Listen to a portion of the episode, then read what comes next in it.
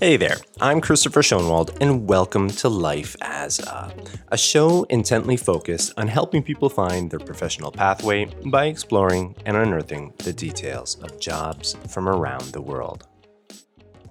Hey, how are you doing? Before we get started today, I do have a favor to ask of all of you. I did start a channel over on YouTube in the last year, year and a half or so, and yeah, I'm really trying to promote that. And the reason being is I think the content that I'm putting out here, you know, we're doing all right with some of these guests that are coming on. And I think it deserves to be put in front of more people. And one of the best ways, of course, of doing that is through a platform like YouTube. Now, if you do interact with these videos on YouTube, that algorithm loves it. And that's the only way that it knows to continually share that content, put it in front of more people. So, yeah, I could be a little bit biased here, but I think, you know, finding out about some of these careers is great for young people. It's great for mid career professionals. So, yeah, like, subscribe, it would help a ton. All right, well, let's get into this episode today.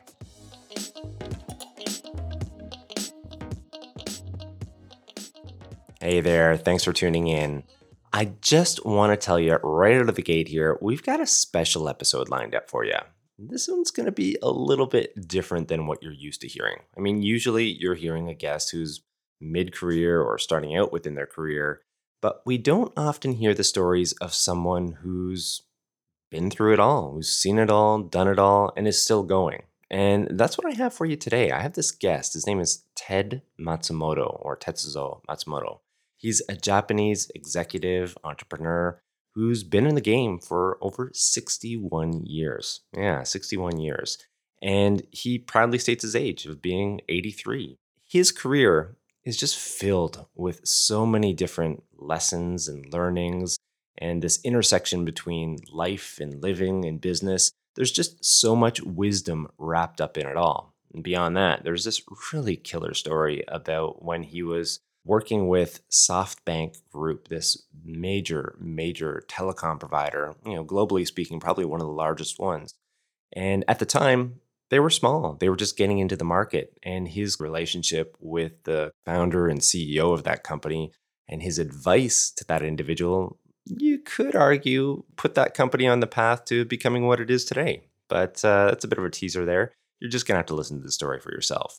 Beyond that, we get into a lot of his other stops along the way and his experiences, and again, some of these unique insights. So I think with this big vision, this big look, you know, at his career, there's a lot of lessons and learnings in there for anyone who's curious about success and, and finding it along the way. So let me more formally introduce him to you, and we can get started.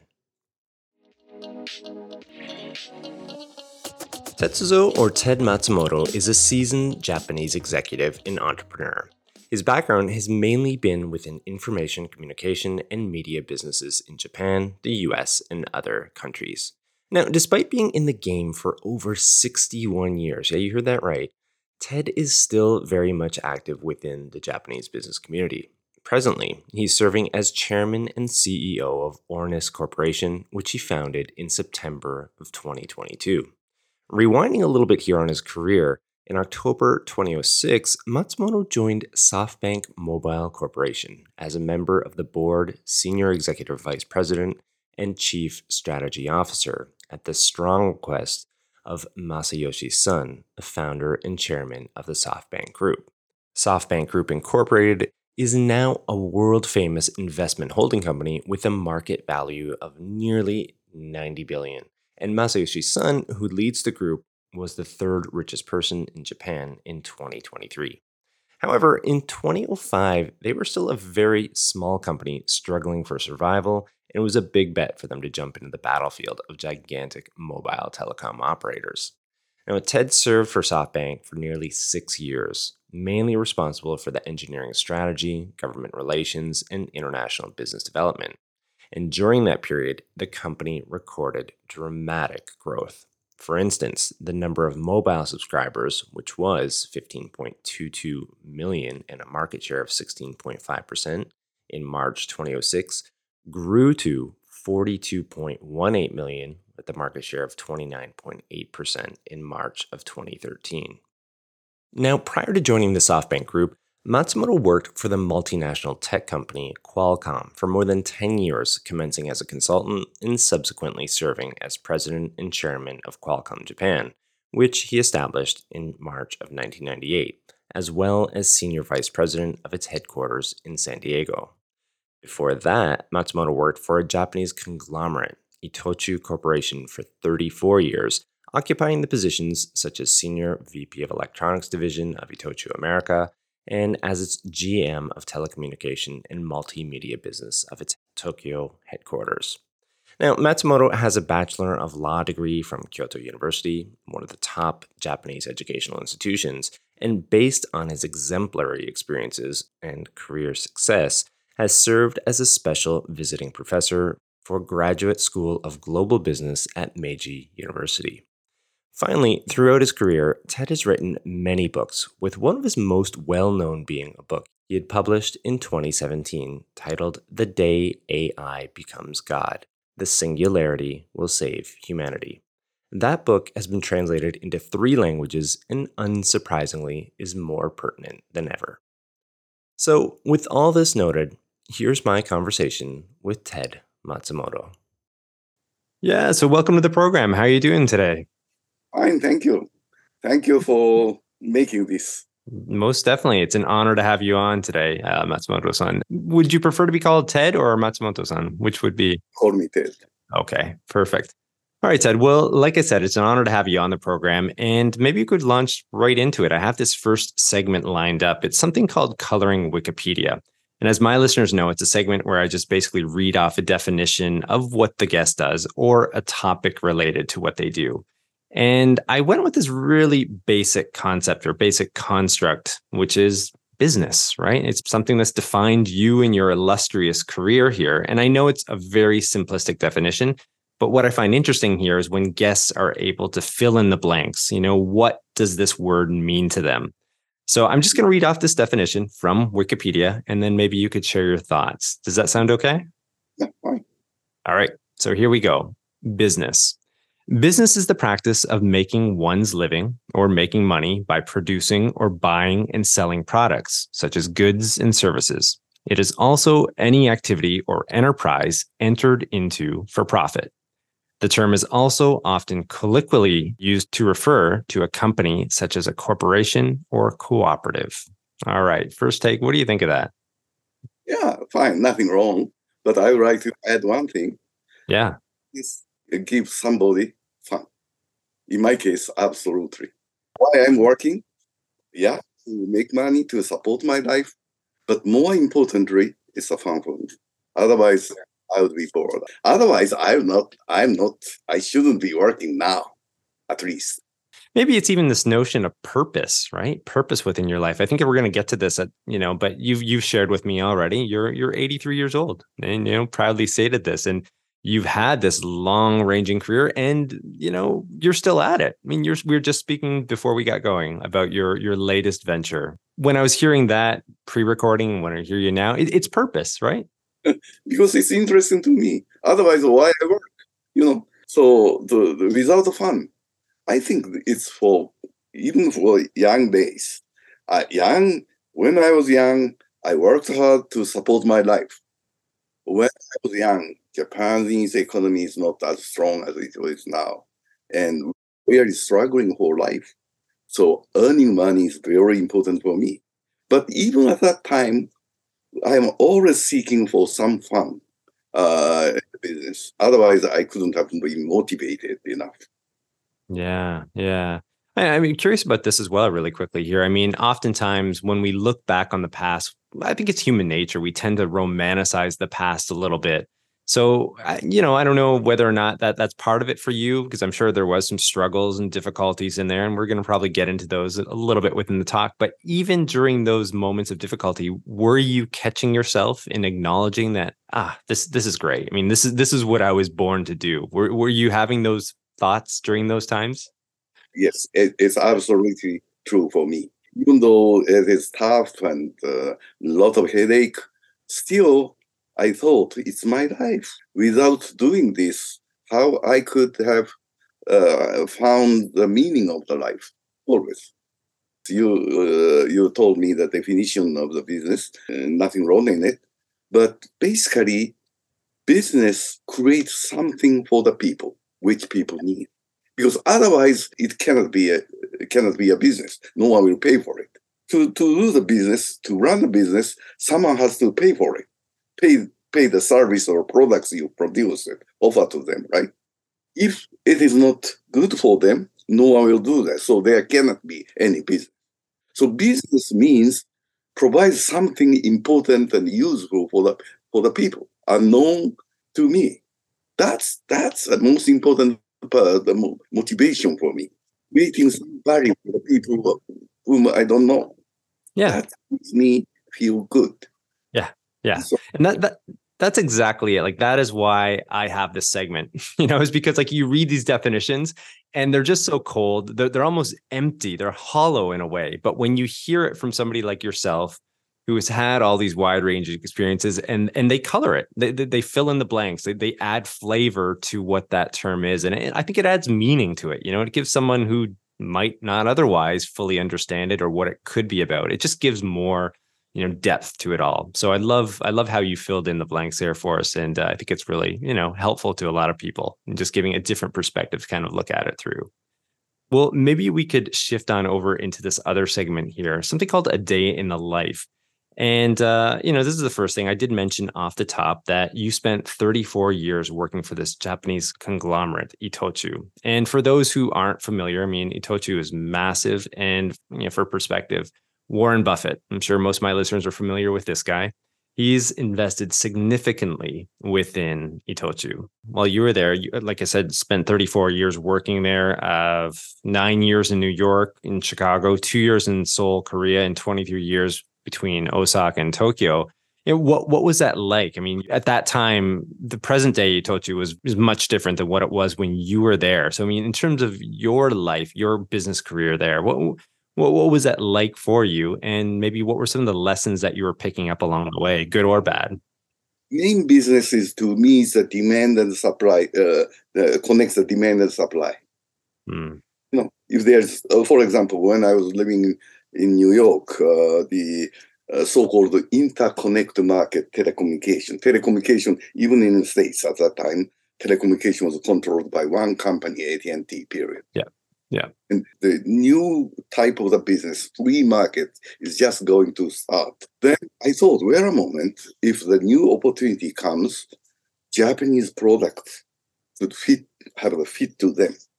Mm. But Japanese company didn't know what they should do to be uh, accepted in the United American market. I was living in the States and using the telephone system every day, so I know how they use it. Yeah. And I know the technology side. Therefore, I talked to an American guy. He, had, he, he has an interesting supply source outside of the United States. They can move faster and can create something new. Why Mhm. don't you don't you talk with them, kind of thing? right. You know, so just it's a go between, go Yeah. between. Setting up the business, allowing transactions to take place. Yeah. what was missing is an investment. You know, Mm.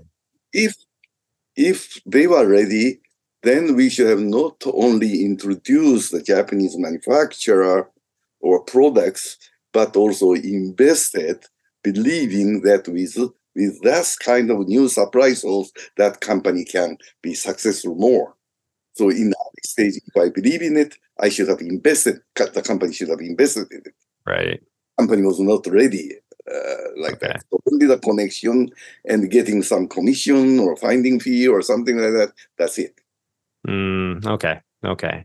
There's a company, uh, uh, 7-Eleven. 7-Eleven, Yep. 7-Eleven was an American company.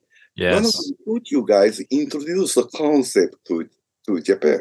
Yeah. Yeah. I remember hearing this story.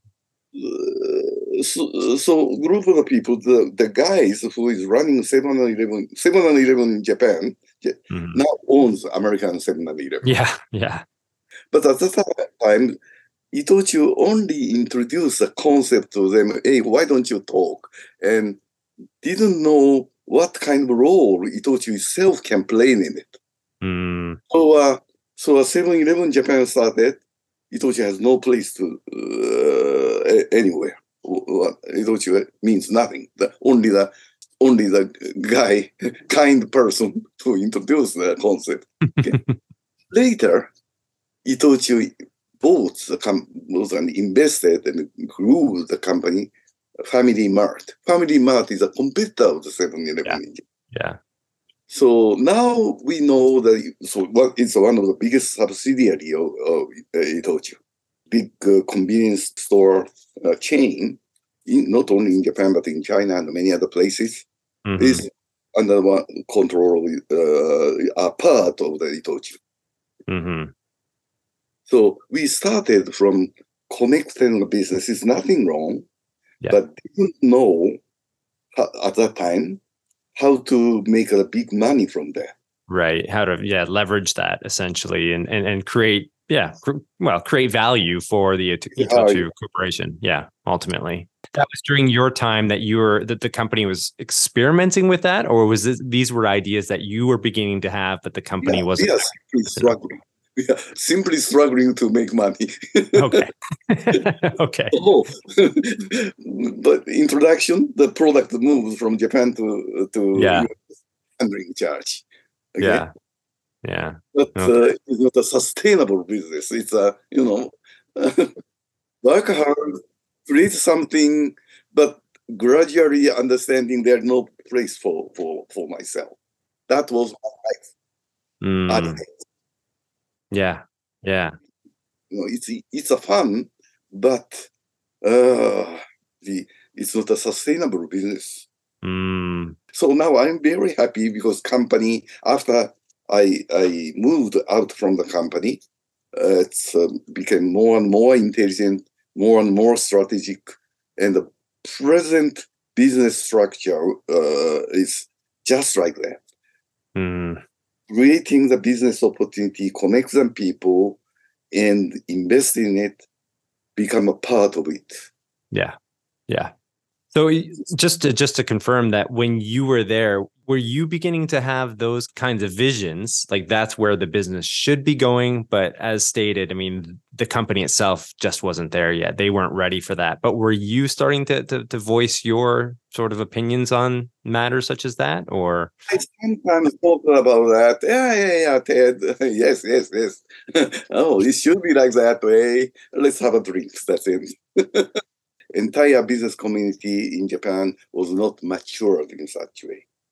Yeah, okay, it wasn't ready for that. Marketers are marketers, traders are trader, Yeah. the uh, that type of creativity wasn't fully evolved yet within within markets. Okay. The reason i asked that is because uh, in researching for this and some of the information that you kindly shared pre-recording and, and in advance of this talk i mean you kind of note yourself as being eh, someone who's a little bit different than than a traditional japanese individual. You know japanese tend to to to want to think kind of in a group sort of manner or in a similarly minded but you kind of revel or you enjoy being the black sheep, thinking a little bit differently. So when you were explaining this, I was thinking, well, maybe, just maybe you're beginning to have some of these, you know, ideas and growing a little bit frustrated perhaps in your role of the company, maybe not moving fast enough. I wasn't sure if that was part of it or or not. And I have always frustrated. You are absolutely right. I always think a little bit far away. yeah, yeah. I think I, I am I have been always seeing the future. yeah.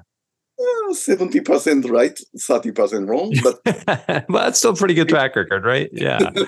anyway, yeah. I'm always thinking, no, no, no, it shouldn't be like this way. It should be like that way. But Yeah.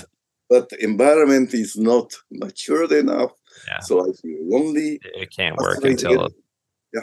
That, Yeah. That's my life was a frustration.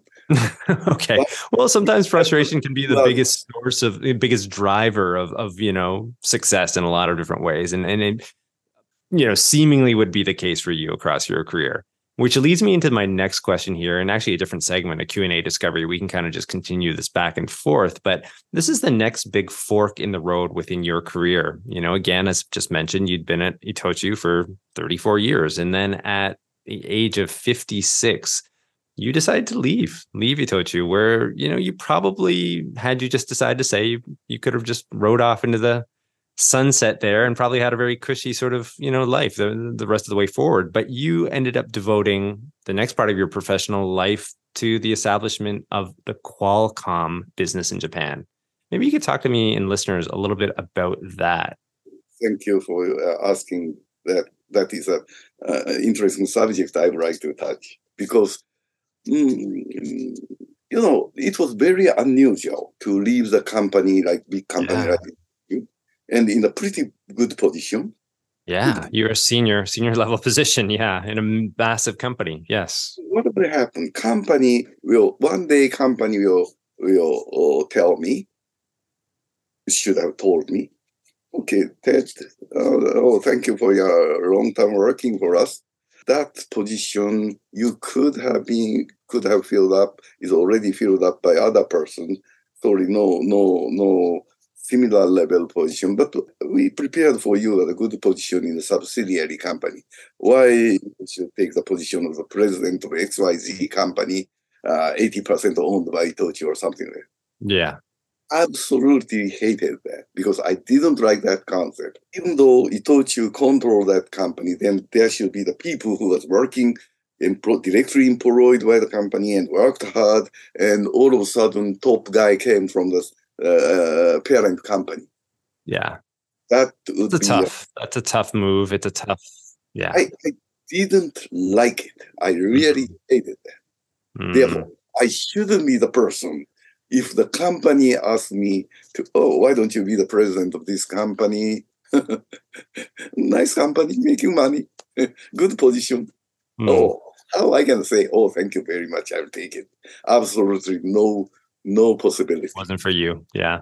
So therefore, I just thought, however tough it may be, I will get independent and do my own business. So when I left, now there are a lot of people because the startup company is more recognized now in Japan. But at that time, absolutely, there's no concept of venture business or whatever. Yeah. Uh, so uh, some, but very small. Okay. Therefore, when I decided to leave the company, many people asked me, "Why? What happened?" You, Right. Right. Yeah. Yeah. Highly unusual. Yeah. I was nervous. I was not sure if I can make, I can support. of course. Yeah. Yeah. But I thought I have no no other choice but but challenge. Okay. So, so the Qualcomm is not there. Qualcomm only offered me the consultant position, so I accepted that. Mhm. I, I liked that. I, I thought a big future for the Qualcomm. So, oh, consultant for Qualcomm is a good business, but one Yeah. company can support me. So I have 10 clients at that time when I started. Qualcomm is one way.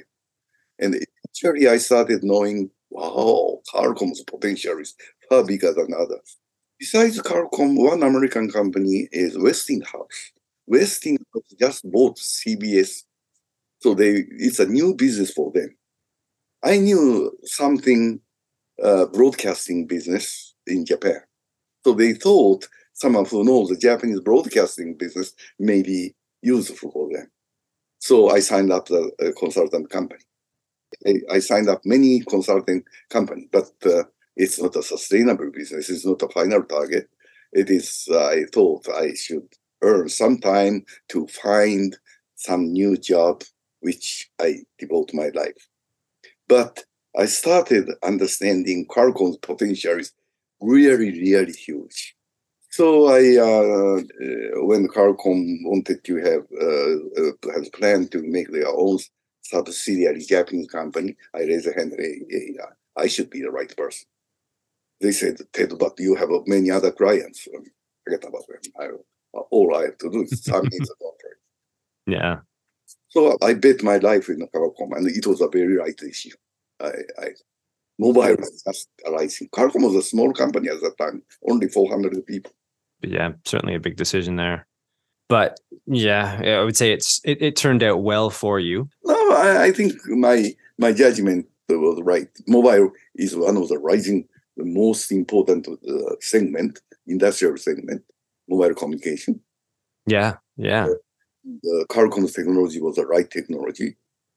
And of course, there's a big political barrier, but I had a, I had a guts to fight against the com- very conservative Japanese industry uh, culture and governmental regulation, and somehow made it happen. So I'm still very proud of that. Tell me a little bit more about that. I mean, what what were the the big roadblocks? What was, what was getting in your way as far as that? In Japanese telecommunication is almost 100% controlled by NTT giant. NTT monopolized, just like AT&T. Right? Yeah. And unlike the United States, they didn't break them up. So NTT, oh, bro, bro, broken them up finally, but uh, NTT's power was far bigger in the industry. And NTT, unlike American mobile uh, uh, operator, telecommunication operator, NTT has a huge R&D and they are big engineers. So all the technology is controlled by NTT. Yeah, it's all held there, isn't it? Of course, that's uh, I I didn't like that kind of situation. So uh, Qualcomm is was a challenger. Qualcomm, uh, Qualcomm, yeah, Qualcomm tried to sell their technology to NTT. NTT uh, should have said no, no, no, uh, thank you very much, but we have a good engineering source. Uh, we have no need to count on foreign technology. Mm. Technology as well as the political power, and all the market has been almost monopolized. So it is a very big giant to challenge against. Of course, I am not the person. There are many people like Mori-san and many people challenged mm-hmm. uh, the NTT Docomo's philosophy, uh, this monopoly. So I would like to be a part of it. You know, I would mm-hmm. like to be from the technology side. This was interesting. Motorola was a big player in Japan. Qualcomm is new. Motorola is big, but but I was involved in it. I was very much interested. The American from the American U.S. government. I'm the I'm the American, right? I'm working for American company. So the important guys comes from the Washington D.C. to talk with the Japanese government. They first invited us, American company uh, head, someone, some are American, some are Japanese with some mixture. But I was a president of Qualcomm Japan, so I represented Qualcomm and yeah. how to how to fight. I sometimes said, "No, no, wait a moment. You are misinformed. If you try to challenge that point, the, you would be you would be pushed pushed off because you are wrong." And interesting, they listen. Oh, I see. Some of the lobbyists in the states gave them the wrong information oh, the Japanese government is doing unfair thing, this is this, and you attack them, they should bow, they should, they should surrender. Mm. So no, no, no, no, no. That you are you are you are misunderstanding. If you fight in such way, you will be miserably defeated. You shouldn't do that. Saying that, U.S. government saved the faith, and Japanese uh, government thought, oh, Americans are not stupid. Uh, it worked. It worked, and I was very uh, happy knowing that American government is very fair. They listen, and it it does make sense. They listened and changed their way. Hmm. So I had a very interesting experience in it. I bet. Yeah. I mean, when you're at that level and, it's involving governments, and it's involving lobbyists, yeah, and shifting markets essentially, you know, breaking up markets or monopolies. Yeah, it, it, I'm sure it would have been a very interesting time. And also kind of leads me to this other point again in researching for you you know, part of your philosophy from several, you know, several philosophies that you hold, but one of them is this motto or, or creed that you have, which is, you know, be creative or die, you know, and I really like that one because I'm sure that helped you during this time, like trying to find workarounds and different approaches. And, you know, the stakes were high. If you didn't get this right more times than not, then yeah, you probably weren't going to be, uh, you know, around too long. So maybe you could tell me a little bit more about that because my life, as I told you, I have to find a new business. Otherwise, I had no sustainable business. So mm. I have to find a new opportunity. Otherwise, I, I'll be dead, right? yeah. It's a new business. You have to be creative yourself. Yeah.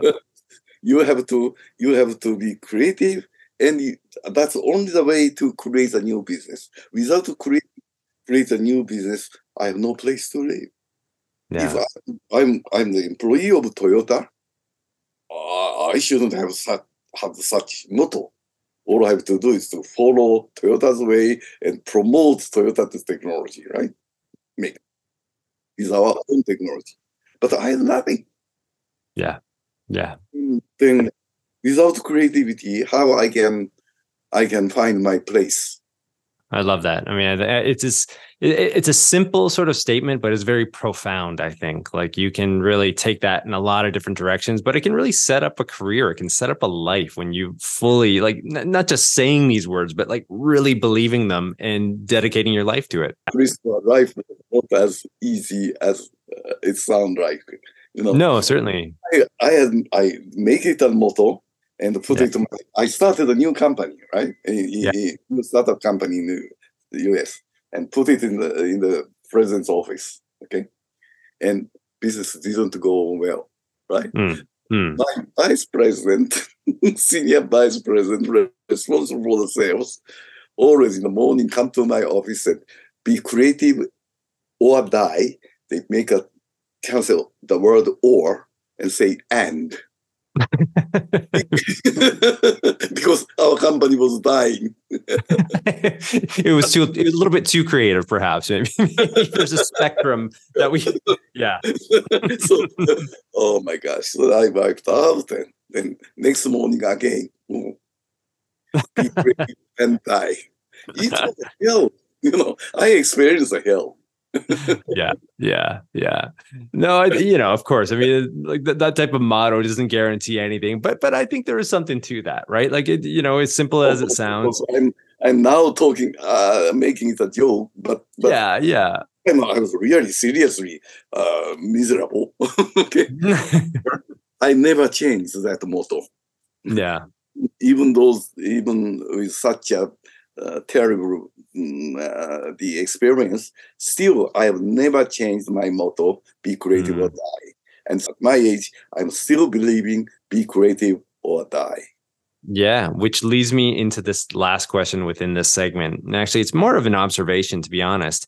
That again, as mentioned, you're 83 years old. And I think at this point, you know, most people would be content and just sort of, you know, just enjoying enjoying themselves and maybe traveling or doing whatever they want to do at this point in their lives. But yet, you know, here you are. You have another company. Um, you're the founder and chairman of this company, Ornis Corporation, which specializes in marine security, tsunami detection, recovery of floating objects, and the overall modernization of the Japanese fishing industry. So, my observation here, I mean, it's clear to see that th- this notion of business, it's something more. It's deeper than just a means of accruing financial reward. And there, there- there's something deeper, and I think you know, like that. That speaks to it. Like you, you, you derive some enjoyment here, and and yeah, maybe you could speak to us a little bit more about that.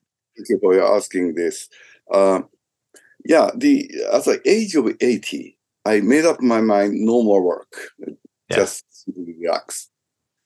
But someone uh, asked me uh, for the advice.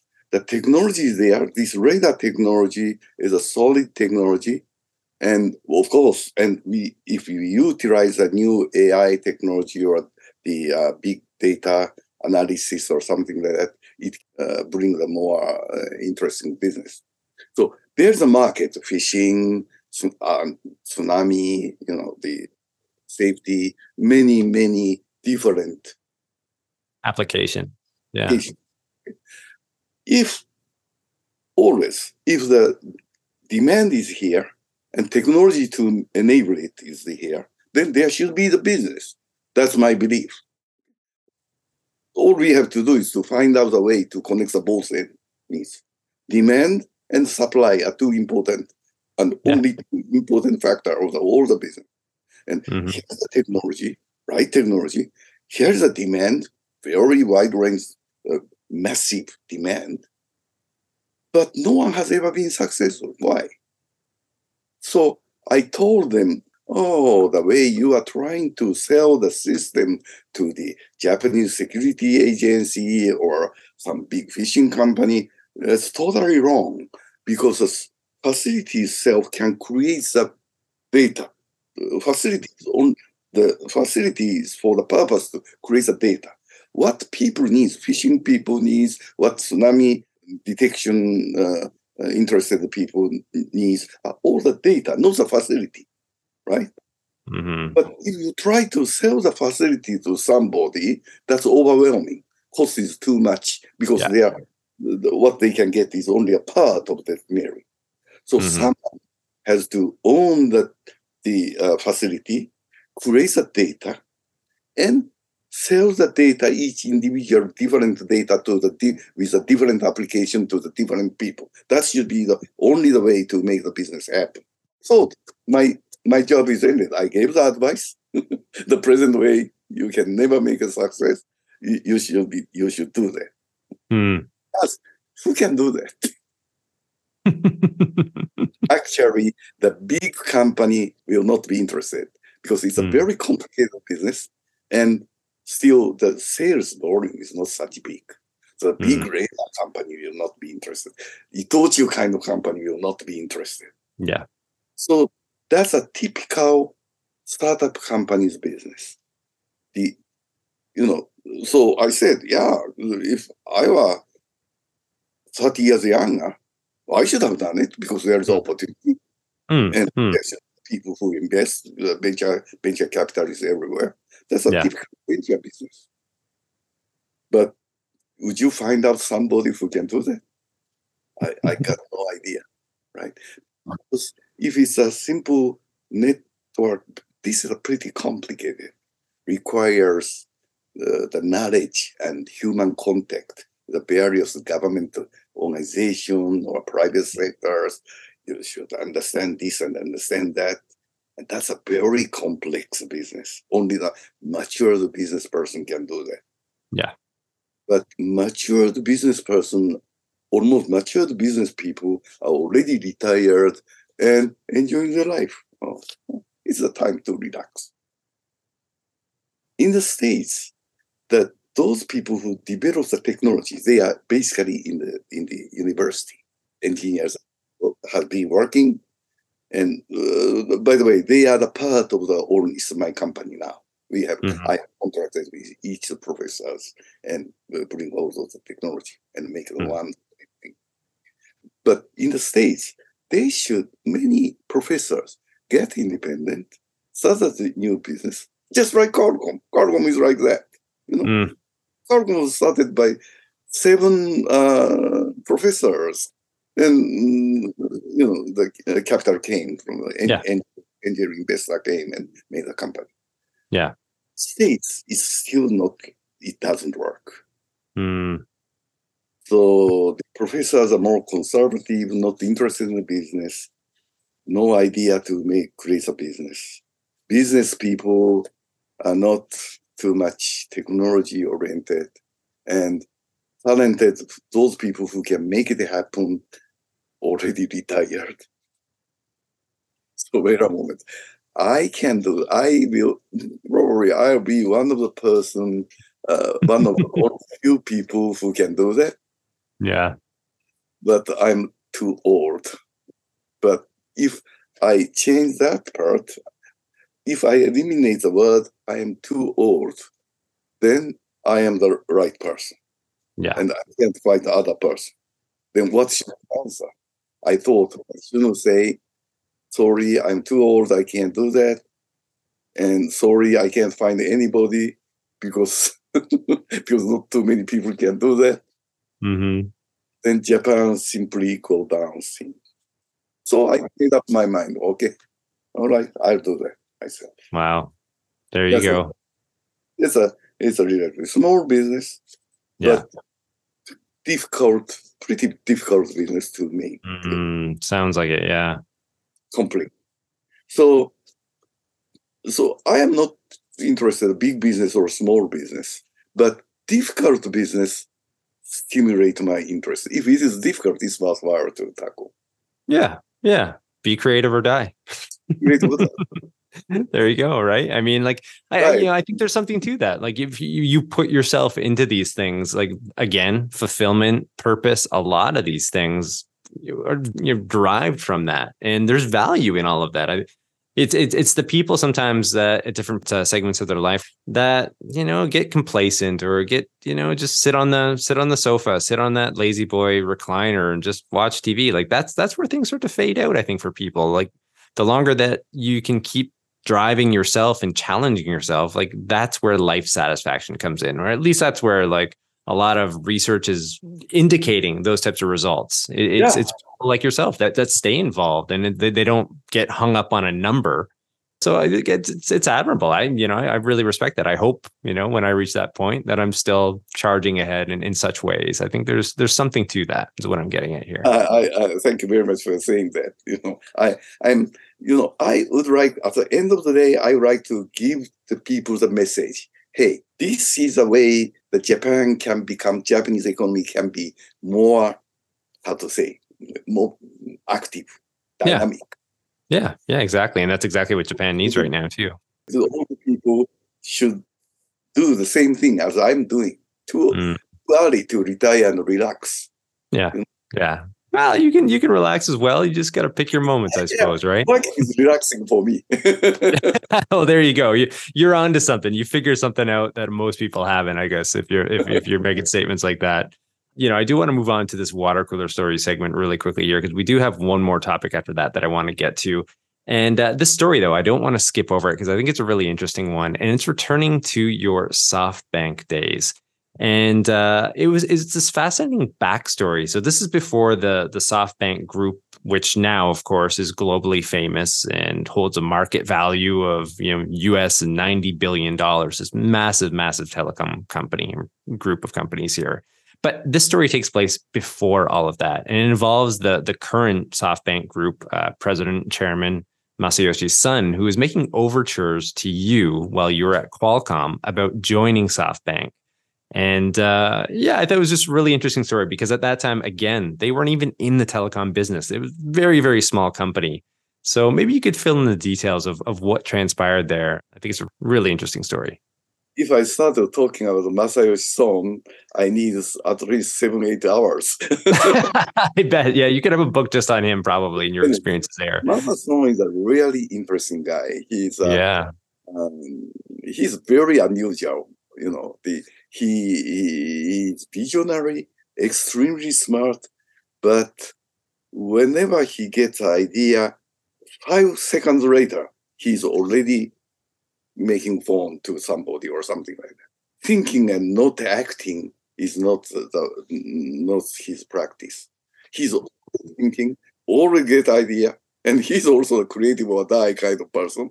You know, okay. every day he's creative, yeah, for better for worse, sometimes. But yes, working very hard, and yeah, that time, that Masa Son was almost dying because he the business he was running, it's a ADSL business, new new internet business, uh, didn't work as he originally intended, originally envisioned. So he was really struggling. But he thought, okay, okay, that mean this didn't work well as he anticipated. But far bigger market is there. Telecommunications should definitely be the promising world. And the mobile radio, mobile area is far more promising than what he has been devoting. So he he tried to do everything to own a part of the mobile communication business. Yeah. Yeah. So that's the reason why I was already working for Qualcomm and challenging the huge Docomo. Yeah. So we are the kind of same kind. I came from the American representing American technology. He was an entrepreneur to start a new business head to head, compete head to head against the big giants. Mm. There's some something, uh, some commonality. So he approached me and uh, why why don't you run this business? Because we don't know well about the mobile business. You you obviously know that. But uh, but uh, I I found absolutely it's impossible for him to challenge and win because uh, the money required and everything is far bigger than he thought. Yeah. So I I told him I'm sorry. Thank you very much for your contacting me, but I cannot be uh, cannot take such a big responsibility, and I have no confidence to be successful and and I do recommend you not to do that. Stop. Mm-hmm. He asked me then what to do, why I have a reason uh, why it won't work, and uh, he listened, and uh, then but he's the last, last person to give up anything, and then what to do? So I said no, no. So there's a, a business so-called MVNO without owning the network using someone else's network and do the business on it. At that time, Vodafone was struggling. Vodafone is a, the world's biggest mobile operator. Yeah. Knows how to run the network and already active. They, they are they are number three, third biggest operator. Only three operator, one of the three, big three, but struggling because they don't know how to sell it. Mm. I thought SoftBank Masason knows ten times better 10 times more capable to sell it. So it's a combination, good combination. Mm-hmm. So to approach, my recommendation is to approach uh, the uh, Vodafone and offer the MVNO type operation. Probably SoftBank will sell 10 times more than, at least three times more than Vodafone itself. Then Mm-hmm. gradually Vodafone will become more dependent on SoftBank. Then it's a time to you offer to offer the, the joint venture or something like that. That is a strategy I recommended. Yeah.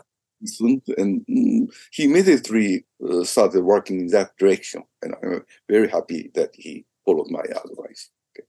And one year later, I uh, again, Masason approached me. Hey, according to your advice, I bought I bought Vodafone.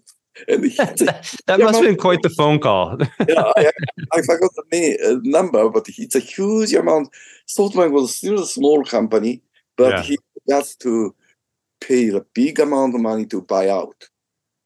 Um, His guts is 10 times bigger than I or than anybody Mm. else. I have a pretty big guts, but in comparison with him. Uh, so I I didn't ask you to buy out. I only I started negotiating with them MVNO. It didn't work, blah blah blah. And one day they they they came back saying, "Why don't you buy us?" So we Yeah. I decided to buy them. so at least you should help me. You should help me. yeah. How I cannot say no. Yeah. How could you say no to that at that point? Wow. Wow. And actually, now SoftBank is famous to pay a big amount of money to the- their executives- executives. So many people should have misunderstood. I joined SoftBank for money. Masason should have offered me a big amount of money, and I was attracted and jumped in. No, absolutely not. My revenue reduced because Really? I was very, very, very, very paid by Qualcomm, American company. Pay. Wow. So, so I accepted the reduction, the reduction of the annual income. The, why? I was already 78 years old. I wanted to do something. Money is not too important. Yeah. When you are young, money is very important. If you have mm. a lot of money, you can invest it for the future. Therefore, the, I'm, I, I have no criticism those young people who, who could be uh, criticized too greedy. Uh, greedy is a good thing because they Mm. need money. But old Mm. man doesn't need money. Yeah. You reach a point, right? Not Yeah. Too, too much future. money is necessary for the future. Yeah. Okay? For the, to make a fun, seeking for the money is not, so. It becomes about something else, doesn't it? Later on, I suppose, and, and maybe the challenge of it all. Once you reach that point where you, you know you're comfortable enough, and then it becomes something you you you, you want to personally fulfill a different sort of you know aspect Yeah. of your life. Helping helping a crazy guy like Masason, challenging big See if you can really do it. See if you can do it. You know, Yeah. with them. if I can be a part of it. uh, Yeah. I feel good. That's the Yeah. uh, yeah, okay. Well, and the rest is history, right? Like I said, I read off the top some of those stats of what SoftBank Corporation or group became and what it grew into, especially during your what six year, six year tenure there. I mean, Six years. But I stayed as an advisor, senior advisor for another eight years okay, so yeah, until until recent. After I I left the SoftBank board for five six years, I worked as an advisor to them. Okay, All right. Was somehow involved. yeah, But yeah, at that time, uh, grew this way. yeah, yeah, definitely, definitely. No, I love that story. I love that story. Are, are you getting any other calls, crazy calls from uh from Sun Sun these days? No, I, I haven't talked with him uh, over five years. No, no. Okay, all right, all right. Well, Maybe five years I didn't. Yeah, because I was outside of the country. yeah, Masason became more the investor rather yeah. He's he's been down a different track these last uh, four or five years, and yeah, some ups and downs there. But uh, yeah, definitely some some of his stories, though, like you said, probably you could uh, you you we could talk for ages. I'm sure about, about him and your experiences with him. But I do have one more thing that I want to get to. Is that all right? Or you have something else to say? uh, uh, the amount of money he's interested is Mm. times bigger than what I can I can be involved. Fair enough. Yeah. Of. So I have no reason not interested talking with him. If I bring some some new new ideas, uh, he will ask how much money is involved. Don't bother me for such. right, right, right. All right. Well, I do have this last segment here, a crystal ball segment. As the name implies, we're looking towards the future trends, predictions, so on and so forth.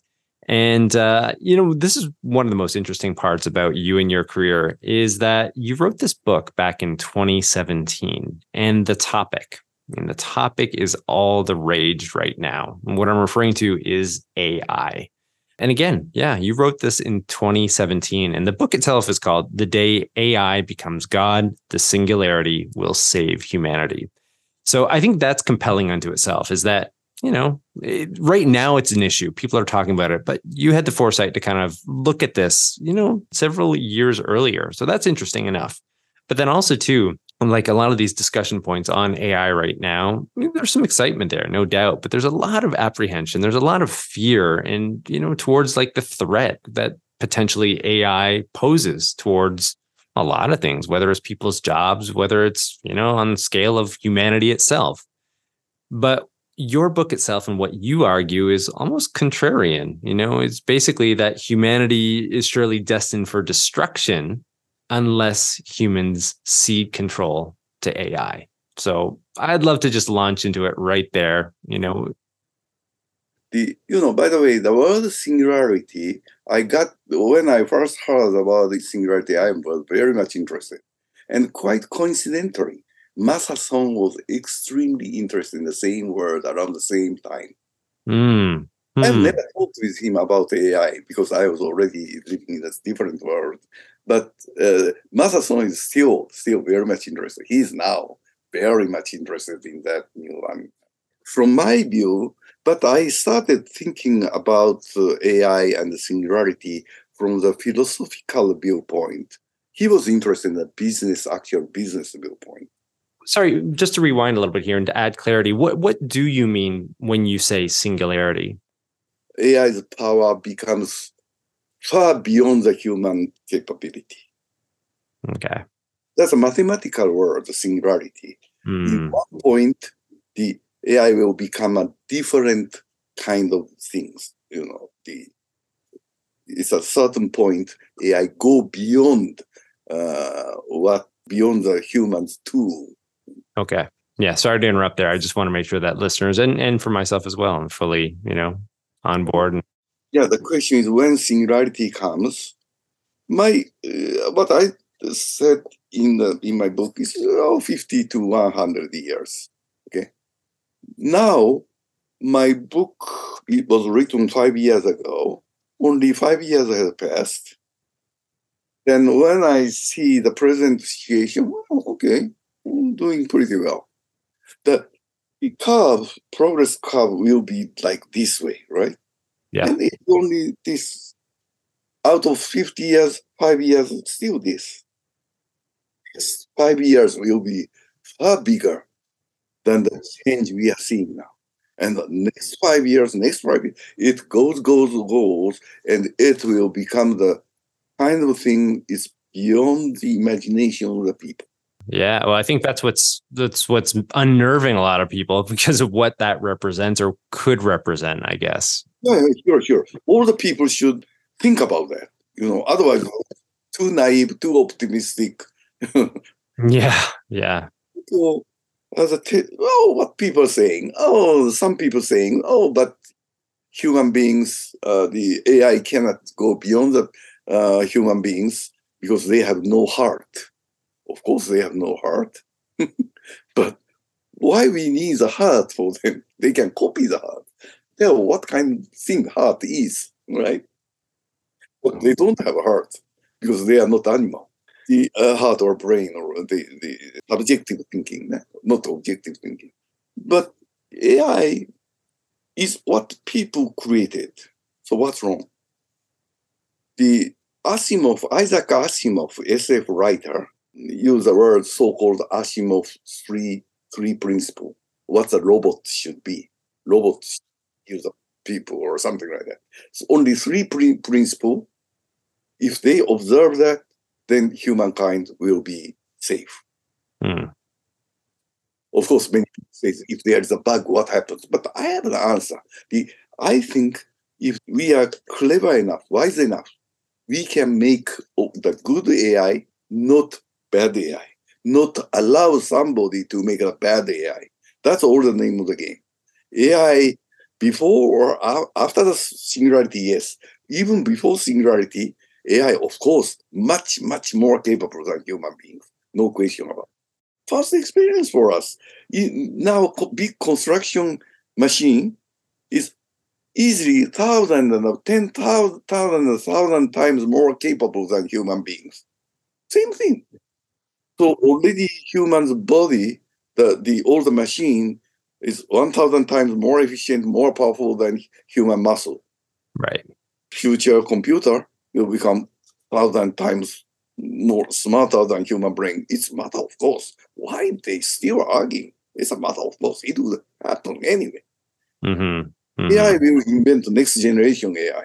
That AI will make the next next generation of AI. So AI becomes uh, AI's capability becomes higher and higher. It's, it's, happening right now, right? I mean, just even uh, Chat GPT and GPT four within a year, once Microsoft came into the game. Like I was just listening to a podcast on that, and like the the the, the leveling up that took place in just one year is phenomenal. It's it's amazing. It's it's frightening. It's exciting. It's it's a lot of different adjectives. But sorry, yeah, continue. Level, yeah, yeah. Uh, it's only five years. Oh, yeah. Five years, other five years. So we should have a good imagination for that. And really, really, I'm really serious. It's more important than anything else. Anything else. If I try to be good for the human community, I can't be. I cannot forget about. I I can't but use my brain to think about that. What would be the future? What we should do for it. So. Uh, I'm still every day thinking about AI. That book is a beginning. Things are moving as I thought, not faster, not slower. Uh, and Microsoft and other many people are doing right job. That's it. But future would be far, far bigger. Then many people are saying that, oh, you have got to be careful about the future. Of course, we have got to be careful, but we shouldn't some people say, "Oh, we shouldn't touch it." no, not possible. Not possible. If we don't do that, some other people do that. If Americans don't do that, Chinese will do that. If Chinese don't do that, uh, Indonesia will do that. You know, someone will do that. They, you can't stop what human beings will do about AI. Then, if you believe you are a good man, you have got to do that you shouldn't sabotage it. So, so, so sorry. Just to clarify, you're saying that we shouldn't, like humans, shouldn't be interfering with its development, just letting it go, or we should be. should of course should should hmm. because human human create the, the AI. You know, let AI create the next generation of AI, but origin is from human. Human should build in the rule AI should follow. Then human is safe. Yeah. Do you think we're doing that right now? I mean, there's a lot of discussion on this that, like a lot of tech leaders, at least coming out of the US, I, I can't speak globally, but I know out of uh, maybe Europe as well, you know, a lot of leaders there are, are, calling for a pause on the development so we can kind of get a handle on it. Are, are, are you kind of behind that sort of sentiment? Is that what you're, you're driving at right now? At least everybody, 100% of people are saying we should control them. Otherwise, Otherwise, they will become a monster, or some bad guy will create a monster. Right, right. Therefore, we have everybody believes he's a good guy, he or she is a good good person. Mm-hmm. So he or she should do something. That's a consensus, one hundred percent. So that's the right way to do. The only the question is how. How? Yeah, yeah, exactly. We we have no regulators for this just yet, right? Like there's no there's no policies for this in place. People don't know how to handle it. And I think that's part of the apprehension about all of this right now is it's still moving forward despite the acknowledgement of people like yourself and and others who are, are calling for maybe like, well, maybe we do kind of need to get a handle on this and better understand things so it doesn't, like you said, turn into this monster. But at the moment, that's just not happening yet, is it? Yes, but but they at least started discussing seriously. That's true. That is true. Yes, we shouldn't be too behind. Technology will grow anyway. Yeah, you know you can't stop some other engineers do that. You know they will do that. Many people do that anyway, right? So take it assumption that that you can't change. Then all you have to do is to catch up with them from the moral side or control side. Technology side, you can't stop it and speed is much higher than you imagine. So you have to you have to think more, talk more, discuss more to decide how to control it. But if we are too much relaxed, it will become too late. Yeah. Yeah. This other point though that you make within the book is that if we don't allow AI to develop, you know, in in this manner where we are controlling it as we we're just discussing, that humanity itself is on a course of you know, heading towards destruction. So you're arguing that we need AI within our lives. We need it to be a major part of our lives. Maybe you could explain that idea really quickly. I'm too. saying not too many people are saying that. Many people are saying AI may destroy, uh, jeopardize uh, human beings. I'm saying without AI, we have no yeah, exactly. I mean, that's that's a very contrarian sort of approach and, and look at it all, which I find really compelling. And I'd like to hear a little bit more about that, the reasoning. People are too optimistic about the human being's nature. In the Cuba crisis, we are so fortunate because the submarine captain, Russian submarine captain, was good enough. Stop it. If it's it's left in in the hand of the human, entire human future was in the hand of Russian submarine captain. If he's a, he has some psychological problem, no, no, no, no, do that, shoot. Then story. Human beings like we, you, me, may not be existing here. We are so close. If without someday we should surrender all the power to AI because AI is more rational than human beings. Human beings are unpredictable and has a strange emotion. Human beings has already already Heil Hitler. The Adolf Hitler was there. He's one of the human beings. And German people are very intelligent people. Gerassi, Beethoven, the the the uh, Kant, Hegel, all the philosopher and the artists was German, and all those German people hire Hitler. You decide we follow. Okay, that's the nature of the human beings. We couldn't control Putin. We couldn't cannot. We are not. We cannot control Kim Jong Un, young Korean leader yeah. Sorry to interrupt here really quickly here. yeah, I think this is part of the fear with AI going unchecked. But we were just speaking about this point of, of of having some checks on AI, but without it, you know, without it is is exactly what you're speaking about. Is that AI doesn't have a heart, right? It, isn't. It, it's it's highly rational, and it would, you know, it reaches this point of maturity where it recognizes that humans are this this wild card consistently that we're not needed you know yeah, yeah, because because of that point of what you're just making which is really quite interesting as well to kind of consider but yes uh, absolutely you are right. Okay human beings can make it give the ai i say tell the ai i may go crazy but you are more rational than i. So you stop me. If i was wrong you should kill me. If putin vladimir putin had a good AI. Do you think he invaded in Ukraine? I don't think so. Putin miscalculated, and he had a strange dream of the big Russia or something. Very human. AI, if he has a good AI and rely on him on that AI, if Putin order the AI, give me the advice anytime. If he asks a question, should I invade Ukraine? AI should have answered, no, you shouldn't because of these reasons. Because he wasn't rational. General working for Putin has their own personal interest. He should look better, nicer, he should look braver, something like that. All because they are human beings. Human beings are most dangerous, far more dangerous than, than than AI.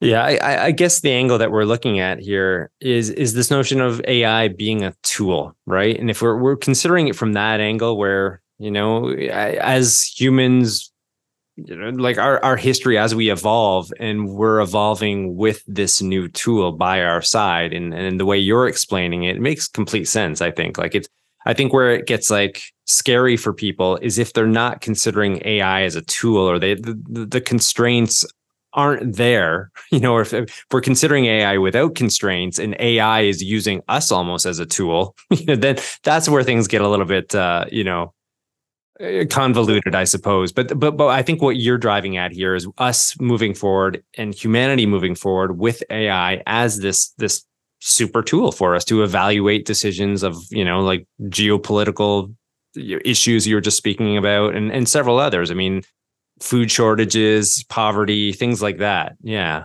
No, how dangerous human beings we ourselves are. Yeah. And develop the tool to control, to guide to the right way. AI has a power to do that. Without AI, if human beings is put in laissez-faire, then the, our future is not bright. There should be some mistake someday. We survived the Cuban crisis. We may survive some of the other crises, but someday we may not be too lucky like that. It's the end of the human beings because nuclear power. People are afraid of the AI's power, AI weapons power, but nuclear power is already there. Or virus, new virus. They will invent a new virus, believing it is a good this is good to kill cancer, fight against cancer. But by mistake, they may create a monster virus. Monster virus may be even more dangerous than nuclear weapon. Because one mistake, this could spread to the world in one day. So we need the super intelligence not to make it happen. I'm sorry, human beings has no such super intelligence by ourselves. Then we have to first create the AI and let super intelligence AI to control us not to make a mistake. That's only the way human beings can survive. I'm really serious. Not many people are saying that. Yeah, yeah, you're right. I mean, I have been following along with this AI discussion, you know, a, lot of different from a lot of different mediums online, in print, a lot of different places, podcasts, you name it. But you're right. I mean, I haven't heard this perspective all that often. And uh, I'm sure this is something that you get into within your book in, in greater detail that we could ever do justice to within this talk. Before wrapping up, let me add one more word, okay? Sure. The day AI becomes God. If I have the chance, next book of mine should be titled How to Make AI God.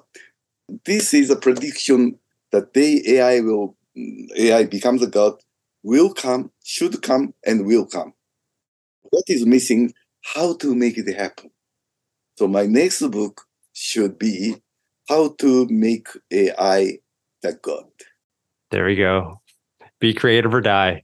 it all comes back to that. That it all comes back to that. I love it. I'm looking forward to, to getting my hands on that book when it's ready. So I definitely, definitely encourage everyone to go out and pick up a copy of this book It's called The Day AI Becomes God, the Singularity Will Save Humanity. But Ted, I mean, I've got to say, it's you know, it's been such a great conversation, and uh, you know, we're well over an hour now. You know, you've been gracious enough to give this much of your time, and I'm sure listeners are just going to absolutely, you know, really, really appreciate this talk and all the insights and, and the wisdom that you shared. So, thank you so much. Thank you very much for giving me the chance. Thank you. Now, for those interested in learning more about Ted and his work, you can do so via his present endeavor, ornis.jp, or his book, The Day AI Becomes God The Singularity Will Save Humanity. I will have those links in the show notes so you can check them out there. And if you like today's show, please be sure to tell a friend and share. To show further support, you can rate, review, and subscribe wherever you access your podcast. And lastly, head on over to YouTube. I do have that channel over there, as noted off the top, where you can check out highlights from the actual conversation. And finally, don't forget to join us on the next episode of Life as a, where we'll continue to explore and unearth the details of professions and the people behind them. I'm your host, Christopher Schoenwald. Until next time, stay curious about life and living.